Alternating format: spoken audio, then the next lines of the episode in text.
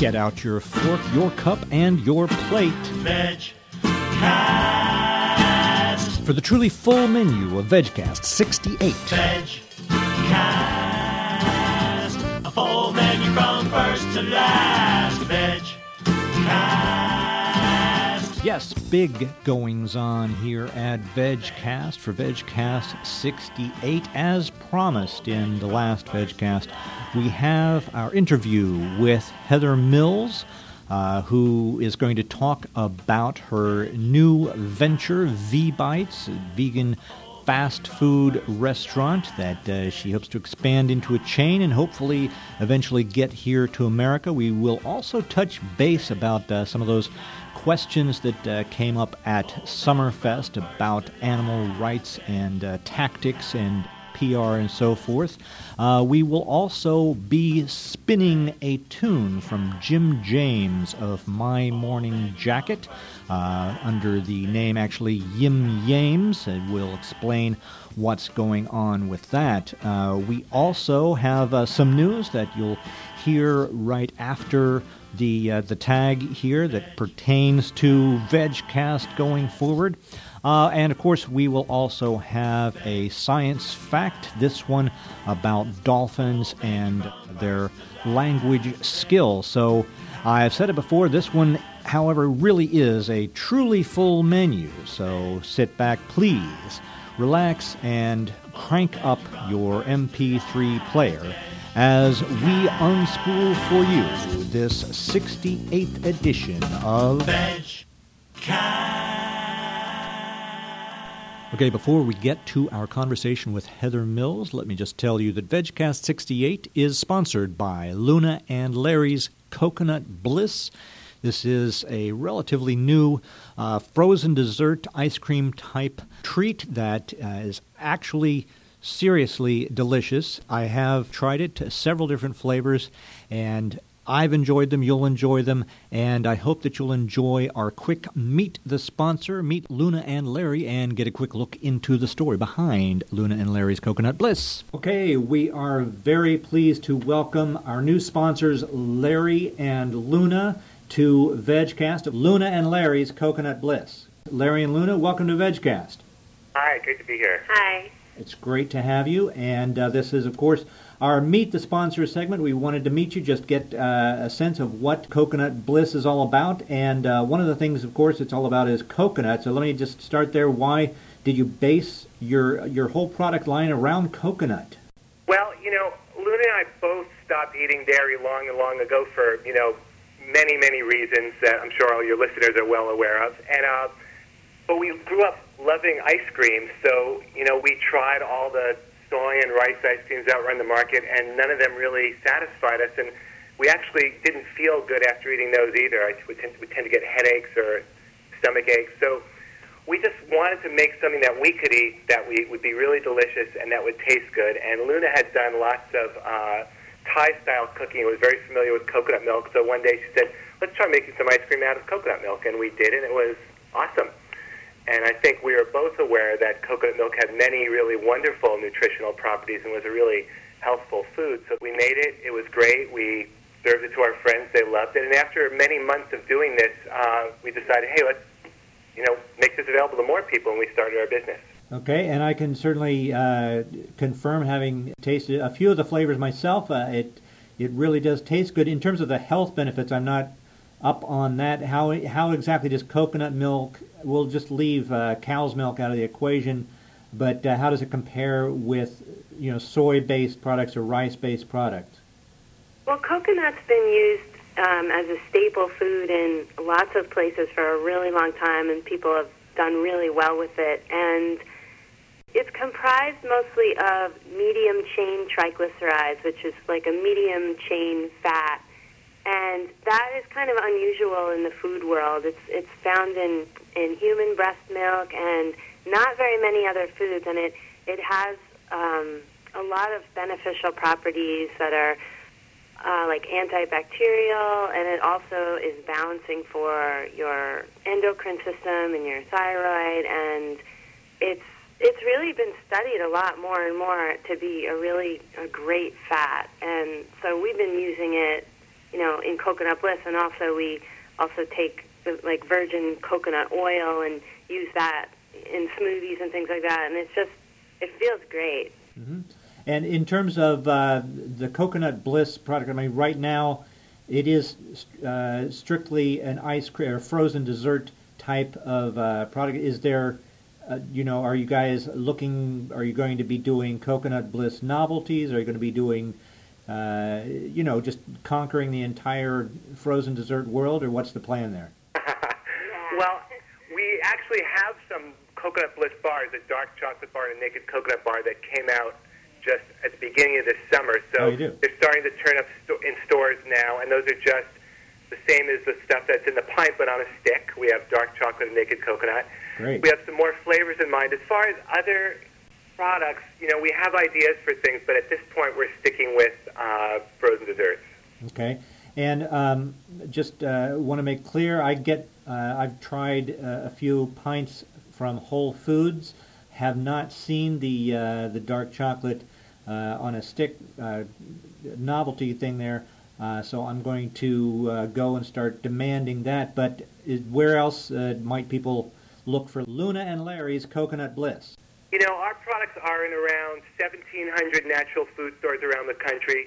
We're in most of the independent natural food stores and co-ops in all 50 states. We are in all the Whole Food stores. The independents are more likely to have a larger selection of our products. Whole Foods is a large company and a little slower to adopt new products. Mm-hmm. Uh, if you have independents in your area, and most areas do, they're likely to have a larger selection. And there also is on our website there is a little petition form that you can click, print out. If they don't uh-huh. have the flavors you want, you can bring it to your store. And uh, we found most stores are very responsive to requests from customers. Great, and that website uh, will have that, of course, linked uh, on each of the, the podcasts uh, that you're sponsoring, but uh, if we can say it now to have it on the audio too, that'd be great. www.coconutbliss.com. Okay, and just uh, so people know, if they if they think that maybe they're seeing all the flavors, but you know their their local Whole Foods or wherever it is may not have all of them. What is uh, what are the flavors that you guys have available currently? Okay, there's, there's ten flavors. There's uh, naked coconut, dark chocolate, vanilla island, cappuccino, mint galactica, cherry amaretto, pineapple coconut, naked almond fudge, chocolate hazelnut fudge, chocolate peanut butter. Wow. I think I got them all. And then in the bars, naked coconut and dark chocolate. Yeah. All right. We're about out of time for our Meet the Sponsor segment, but again, I got to say I appreciate uh, you guys uh, sponsoring VegCast, and uh, look forward to uh, seeing what whatever happens. And best of luck to you. Thank Thanks you. So much. And from the west coast of the United States, we sweep across the Atlantic to the United Kingdom, where Heather Mills has just recently opened the first of what she hopes will be a chain of vegan fast food restaurants. So let's fly over there now. Right now on VegCast, we are pleased to be joined by Heather Mills. Heather, welcome to VegCast. Thank you, Vance. You've uh, made a lot of headlines recently by opening a, a vegan restaurant in a former uh, fish house or fish restaurant over there in the UK. And I wanted to check in with you on how that came about and how that's going. So, first of all, uh, has it been a, a long time dream of yours to get a uh, you know a kind of vegan fast food restaurant going? Yeah, about seven years. I replicated one of the fast food chains, um, Whole Produce, and took it to one of them and showed them how they could do exactly the same as what they're doing without destroying the planet.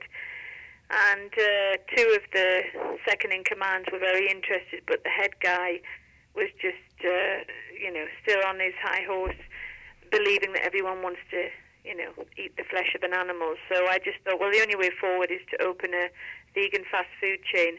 And I was about to do it um, a few years ago, but then obviously with my divorce and everything, everything had to be put on hold. So I developed these meatless meats.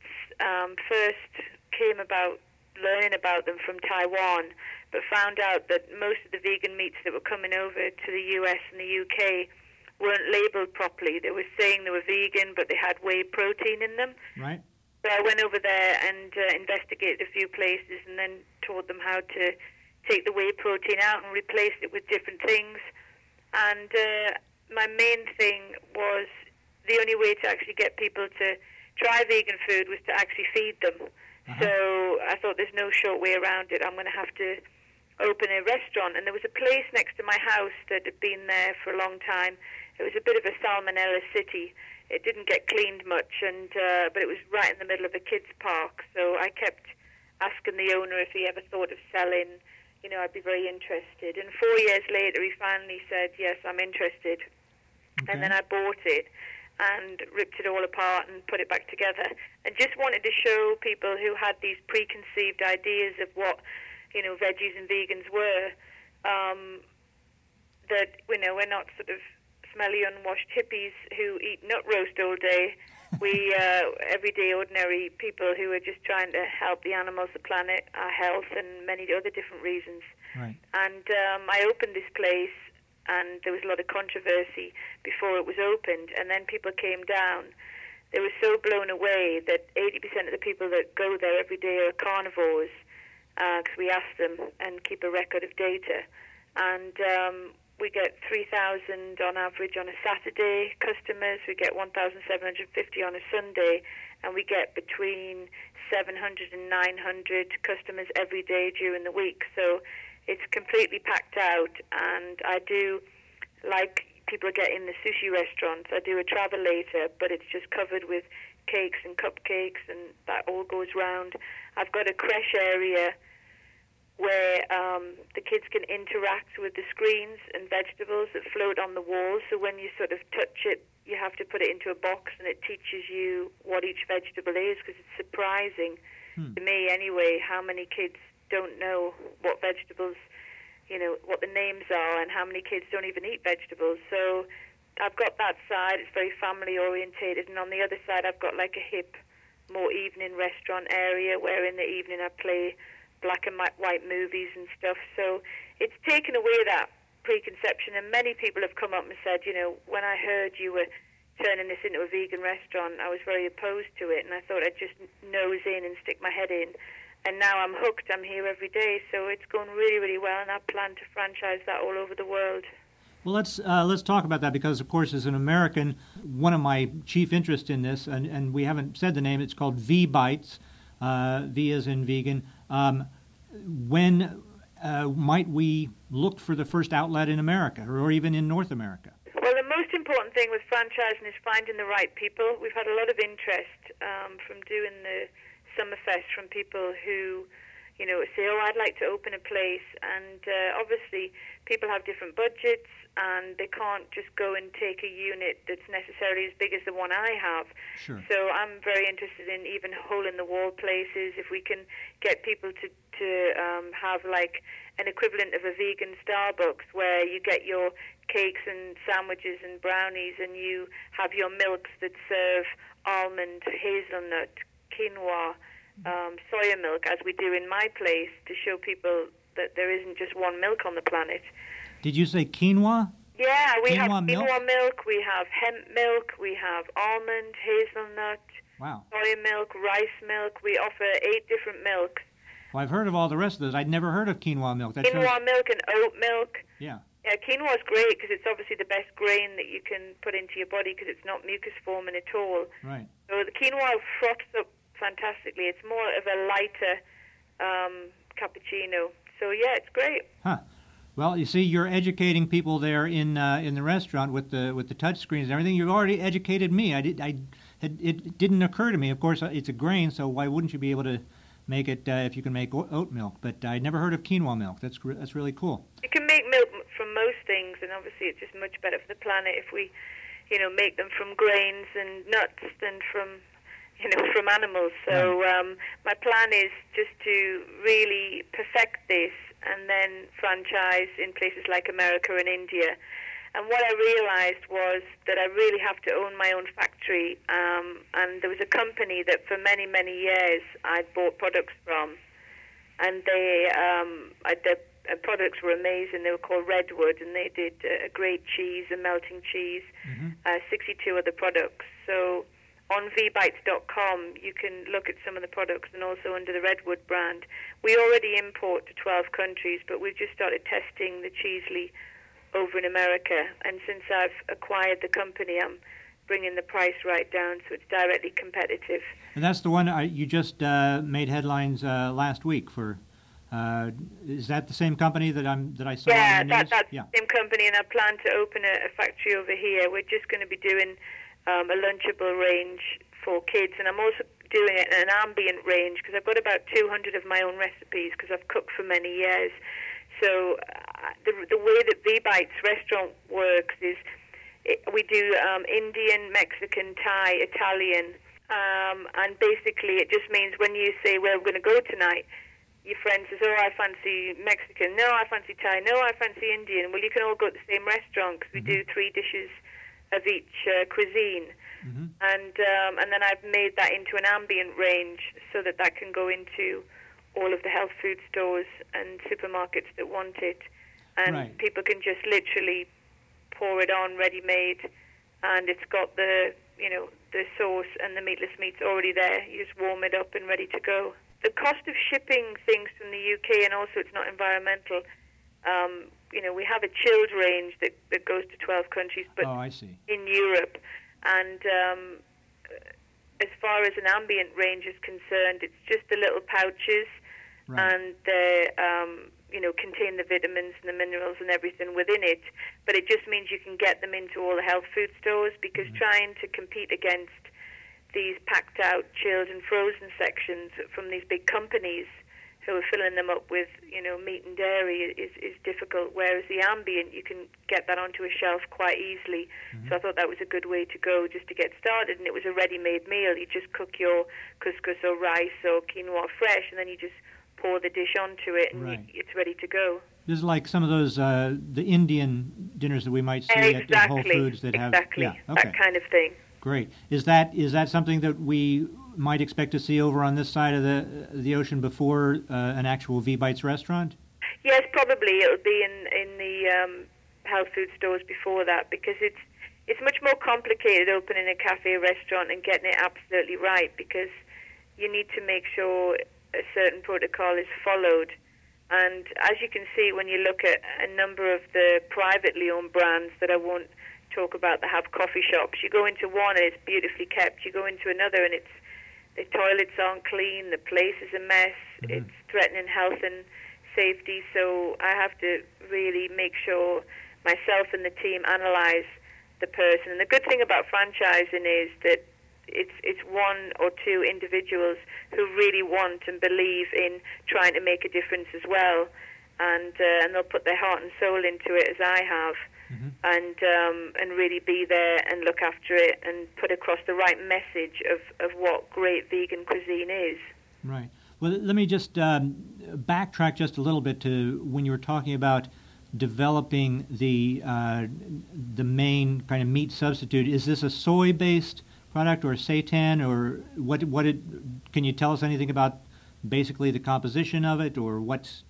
We have about 62 products, and there are a whole variety of some are soy, some are wheat, um, some are mushroom based. But I'm sort of looking into other areas since I've only acquired the place about four weeks ago. Right. The um, the factory and the company have won all the ethical awards, and uh, you know, been at the top for the three years running. So uh, they they are the most popular vegan brand in the UK, and um, we plan to make the same thing happen in the US. As far as um, meatless meats are concerned, there's probably only one or two that are any good in in America. They're quite far behind as far as quality is concerned. Um, from everything that I've tried, and I've tried about 20 brands, and uh, our cheese um, is the best cheese. But there's probably one other um, company that are doing a really great cheese as far as melting's concerned, but the flavor's not as good. So there's there's very little competition for quality, and uh, and that's what we plan to put out there. So we take away this perception of vegan things tasting like cardboard. Right. Well, can I just uh, bring up when you talk about cheese that melts and so forth, and uh, we're talking about kind of mock meats and meat, meat substitutes.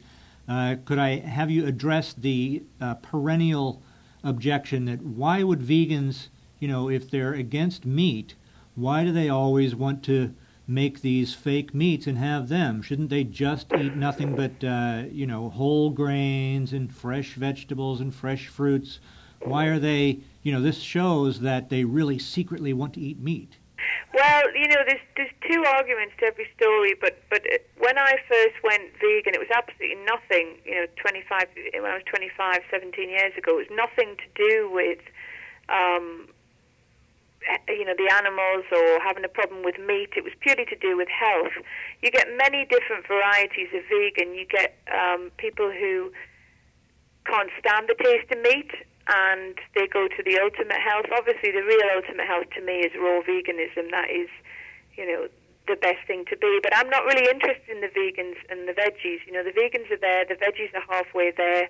Mm-hmm. I, I want to convert the carnivores one day a week, so I'm not making the meatless meats for for um, the vegans and the veggies, even though there are a lot of vegans and veggies that still like the taste of meat. And it's it's irrelevant the the question of whether you know you're vegan and you, you don't like meat. You don't like what meat stands for. Right. Not that you don't like the taste of it. You don't like that it's destroying the planet, that it's harming. And who says the word meat means animals? You know, I would call it more flesh. Mm-hmm.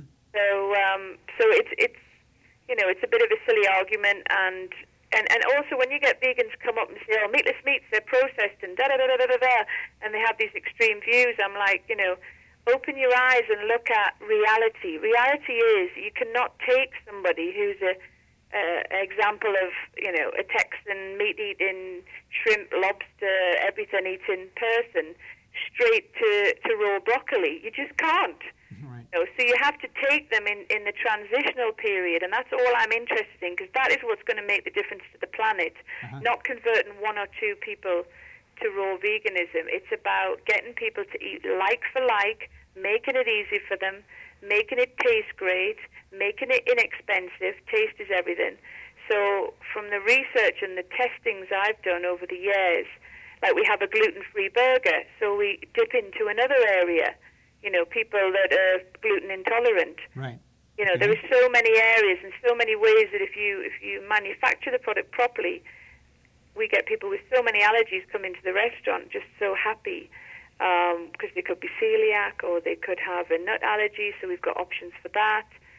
Um, so it's about ticking every box for everybody, and you know, kids with diabetes. We've got um, you know sugar-free cakes that we make with stevia. Right. And so I've thought of, of every avenue, and I just think that the only way, and I always think of campaigns on a mass scale, the only way is to get to the mass market.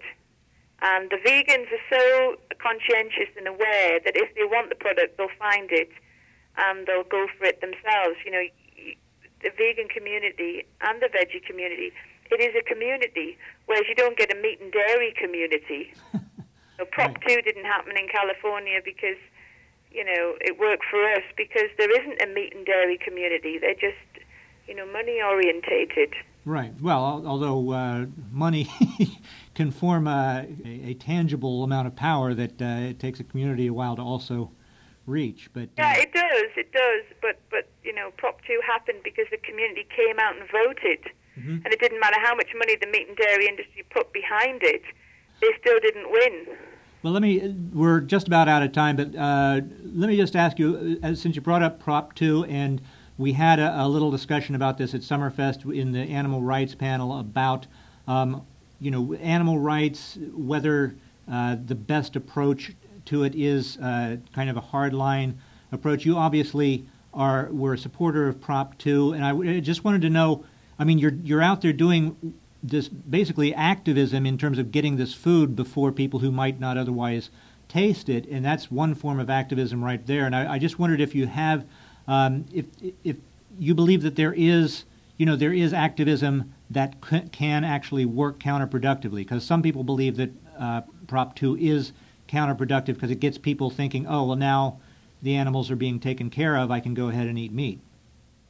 No, I mean it's about continuing campaigning and the and the true awareness of any campaign that you do. It's when we got 27 countries to, to ban dog and cat fur. That's not the end of the road, Uh-huh. you know. But what I did was I got the fur industry on my side. I used an opposition tactic by saying, look, it's not good for you that people think they could be wearing dog and cat fur in Europe and not fox, mink, or sable. Well, of course, I'm totally anti fox, mink, or sable or any fur, Right. but it's about creating something that's going to create a solution straight away and save two million cats and dogs.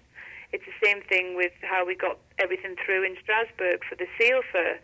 So it's about setting up your strategy, sticking to it, and following it through, and not just letting it go and, and, and not making it aware to people what the consequences are and what other areas need to be, you know, dealt with and eliminated. So, you know, it, life is a constant campaign for justice and fairness, and um, you know, many things come along to test you along the way. But what I've found with all the campaigns I've done over 20 years now is that we always get there in the end. And uh, watch out because V bites is going to be all over the planet, and people are suddenly just like they thought veggies were crazy 20 years ago. They're going to, you know, and as, as they now understand smoking is bad for you, they're going to understand that meat and dairy is just destroying the planet.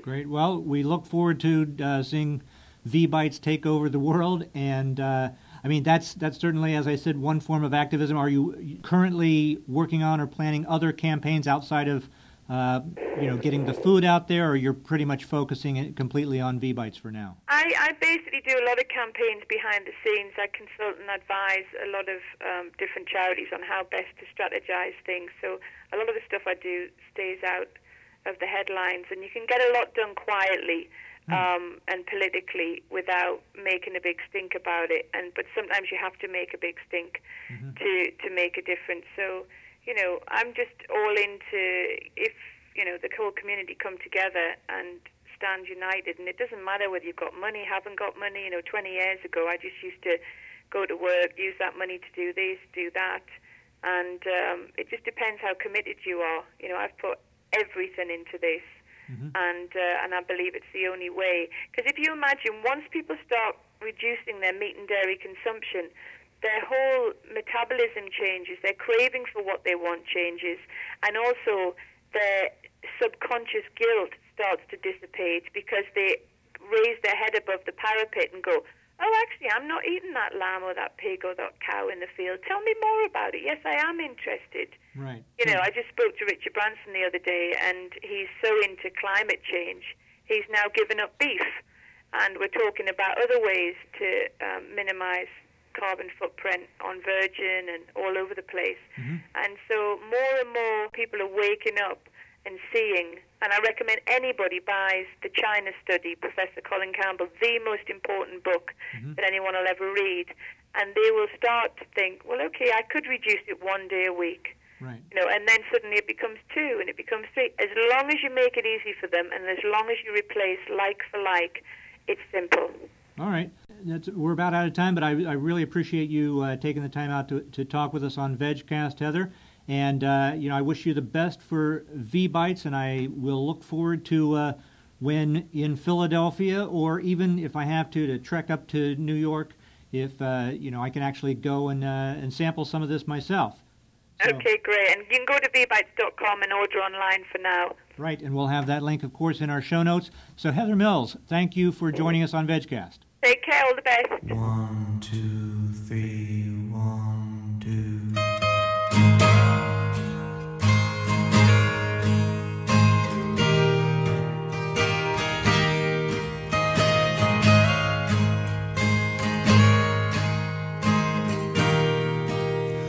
Why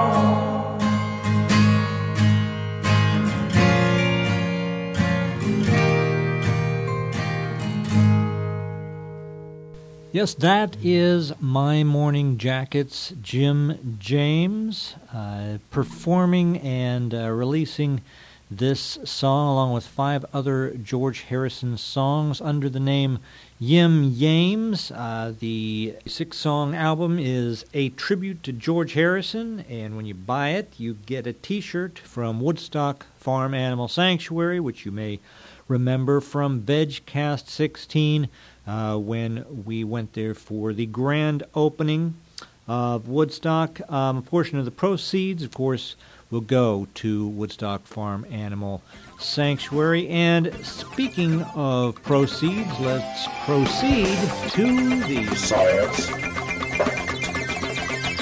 Our science fact for VegCast 68 is dolphin body language follows human verbal communication. This is a story in the Telegraph, British newspaper, and I'm actually going to read the whole story this time because it's uh, it's pretty short. Uh, as a general rule, the most frequently used words in human languages tend to be the shortest. The same law applies to dolphins slapping their tails, diving, flopping sideways, and performing other movements when surface swimming.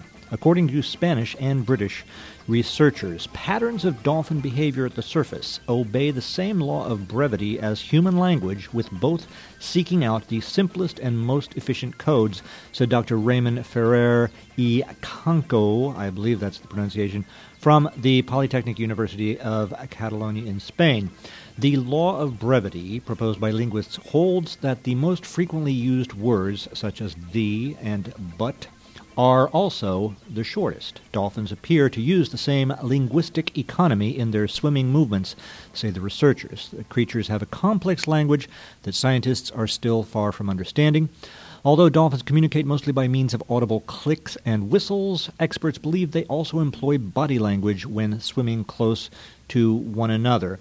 Uh, and just to be clear here, body language, when we humans, I'm breaking out from reading this, uh, when we use the term body language, we mean kind of a vague way of uh, communicating or letting on certain uh, things that may be conscious or unconscious, whereas uh, here they seem to mean using the body to convey specific ideas intentionally. Uh, back to the article. Working with British colleague Dr. David Lusseau from the University of Aberdeen, Dr. Ferreri Kanko studied bottlenose dolphins living off the coast of New Zealand. The scientists found that each movement pattern made by the creatures could be broken down into one or more of four basic units. For example, the tail slap pattern could be divided up into three sub movements given the names slap, tail, and two. A pattern called spy hop was made of the units stop, expose, and head. In contrast, the side flop pattern only comprised leap and side, while a movement dubbed tailstock dive consisted of only one unit, the dorsal arch. In total, the researchers counted more than 30 patterns of behavior and their related units. Dolphins were seen to execute many behavior patterns made up of just one unit and far fewer composed of four units. The findings are reported in the journal Complexity. The results show that the simple and efficient behavior strategies of dolphins are similar to those used by humans with words and are the same as those used, for example, when we reduce the size of a photographic or video image in order to save space, Dr. Ferrer y said. So that's the, uh, the report on this study, and I, I don't have a lot to say about the implications of the study itself. We've long known that dolphins have some way of communicating that probably deserves to be called language, even though uh, many people, knowing that, still persist in believing that humans are unique in our ability to think because we use language in thinking. Um, but I, I, wanted to just spotlight the headline Dolphin Body Language Follows Human Verbal Communication because uh, this gets back to something that I have said before about animal behavior studies. Uh, which is that we're still we still seem to be handicapped in looking at animals objectively because uh, every measure that we have uh, to gauge how animals are doing in terms of intelligence or consciousness is just uh, ranking it against our own intelligence and consciousness. And I think that until we can get over that, we're not really going to understand animals all that well. And the verb follows, in this case, dolphin body language follows human verbal communication, is just kind of absurd since uh, I think we can assume dolphins as sea creatures uh, probably uh, you know, predate humans, the current concept of what humans are as a species. So, if anything, the correct headline might be Human language follows dolphin nonverbal communication, but instead, because we're looking at it this way, as with ourselves as primary in uh, both senses of the word, uh, we we ascribe this to the dolphin somehow echoing what we're doing. The Dolphins may be being able to measure up to us rather than saying, well, where do we all fit in on some kind of objective continuum? So while these conclusions from these studies are, of course, helpful and uh, continue to build a picture of animals as uh, beings that are sentient and worthy of our moral consideration, uh, there it's still not as far as we seem to think that it is. And once we get to that point of being able to really objectively uh, look at animal behavior in a prism outside of our own uh, experience, then I think we will really have what can truly be called a science well, I told you this is going to be a real full menu vegcast, and indeed, we are certainly racking up the megabytes. And uh, sorry for any download time anybody had to spend. Uh, but I do like to sometimes point out things that are going on in and around Philadelphia, and this is one of them. Uh, next Saturday, August 22nd, I wanted to pass on the word that there will be a permitted public vigil at Valley Forge uh, in support of the deer and against uh, taking any action against the deer Uh, and you can read about that at the Friends of Animals website. We'll have that in our show notes. This is Saturday, August 22nd, 2.30 to 5.30 at Valley Forge Park, uh, Route 23 and North Gulf Road. So if you want them to leave the deer be, you can uh, go ahead and show up for that and talk to Friends of Animals to learn more. And with that, we are going to get out of here.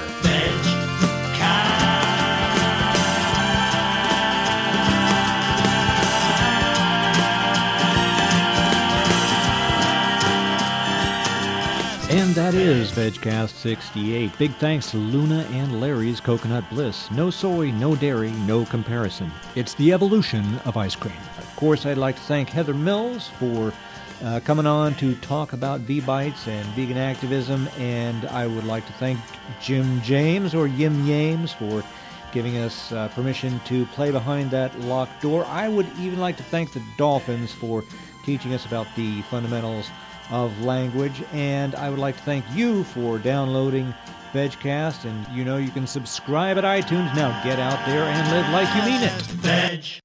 VegCast.